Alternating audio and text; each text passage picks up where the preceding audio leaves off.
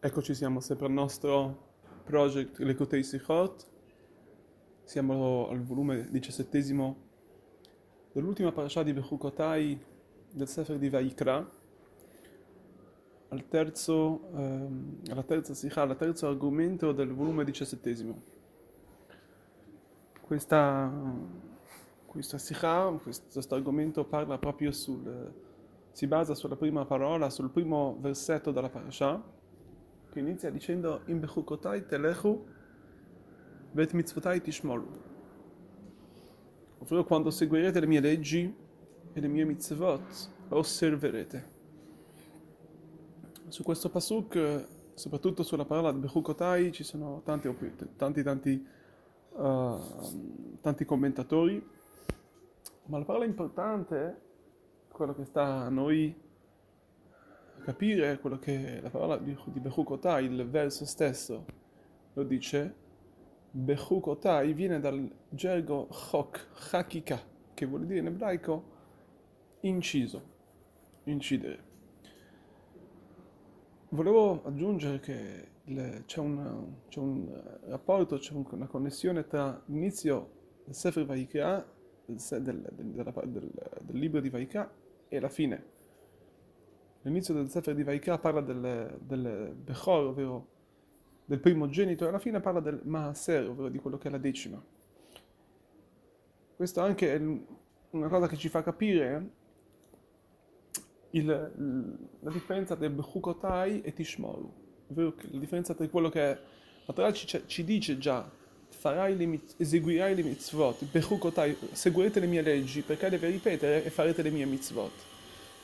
Dunque, quando la Torah si riferisce a Hukotai, Hukotai sono quelle leggi che lui incide dentro di noi, quindi il rapporto, questo sarebbe il rapporto che noi abbiamo con Hashem in un modo molto molto forte, vuol dire in modo inciso, non è solamente una cosa che facciamo, un comandamento, una, una, un precetto che facciamo che stiamo eseguendo la sua volontà, ma dobbiamo, la Torah deve essere incisa dentro di noi. E questo riporta anche l'Ekutei Torah settimanale, insomma, di questa parasha di Bechukotai, che questo è il concetto di Chuk, Hakika, come le tavole della legge che erano incise. La nostra Neshama, prima di scendere in questo mondo, viene da un livello molto alto. La nostra, la nostra Neshama, la nostra anima era incisa col Signore, con la Kadosh Baruch. Vuol dire c'è un livello molto alto di, no, spirituale, che poi la nostra Neshama deve scendere in questo mondo, da questa Hakika, da questo mondo così alto, e deve scendere in un mondo materiale, in un mondo dove si trova con vari, ehm, con varie prove, con varie situazioni difficili, dove deve, deve, deve, uh, deve combattere, deve riuscire a governare questo, questi, questi stimoli, queste difficoltà.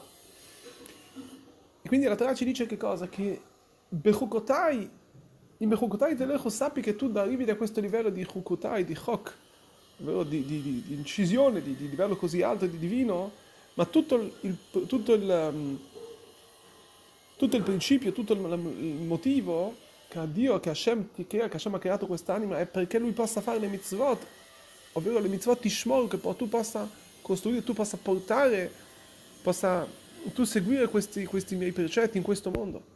Perché la vera volontà divina non è nei mondi di sopra, lui non c'è la. Lui, lui non è. Non c'è il vero. La sua vera e propria dimora, la sua proprio. Uh, come si può dire? La, la suo, il suo desiderio. Il desiderio divino è quando una persona, quando un ebreo scende in questo mondo. Quando un'anima scende in questo mondo e porta qui in questo mondo, qui fa le mitzvot, qui trasforma di questa materia, di questo mondo materiale, lo rende spirituale, rende di questo mondo una dimora per Hashem, con le nostre azioni, con il nostro bene, con il nostro benessere. Questa è la vera intenzione divina, questa è la sua, eh, è la sua, sì, è il motivo della creazione. Quindi, quindi questo che ci dice la, la Torah, questa parasha ci dice appunto, se tu sappi che, per, che perché tu possa, possa tu arrivare a livello più alto, ancora più di quello che tu sei stato creato, ancora più di questo livello Hukotai, sappi che dove porti tu l'essenza divina in questo mondo con le mitzvot. Da Hukotai devi arrivare al mishmo, al mishmo, Tishmoru, a fare le mitzvot. E tra l'altro questa è anche la differenza tra il Bechor, che il Bechor era il, il, il primogenito dell'animale che si dava come si, si, dava come si, deva, si, doveva riscattare, si dava come corban, come, come um, si portava al, sant, al, santuario, ma allo stesso momento tutto il, la, la, tutto il, il la, la, la, punto essenziale è di che questo Bechor noi possiamo arrivare alla decima. La decima è una mitzvah che viene fatta da ognuno. Questa è la decima Maser Behemah.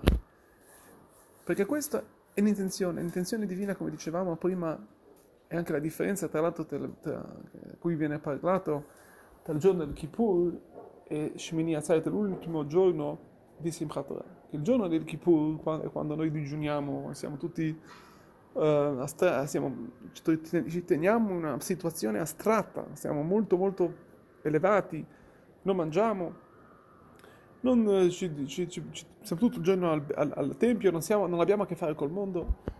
Invece l'ultimo giorno di, giorno di Simchat Torah siamo, balliamo, mangiamo, ci cibiamo, beviamo buoni alcolici, insomma, alla fine qual è? Sappiamo che l'ultimo giorno di Simchat Torah, questo è il... Ehm, lì c'è scritto Barchese, lì vediamo la rivelazione del Kippur.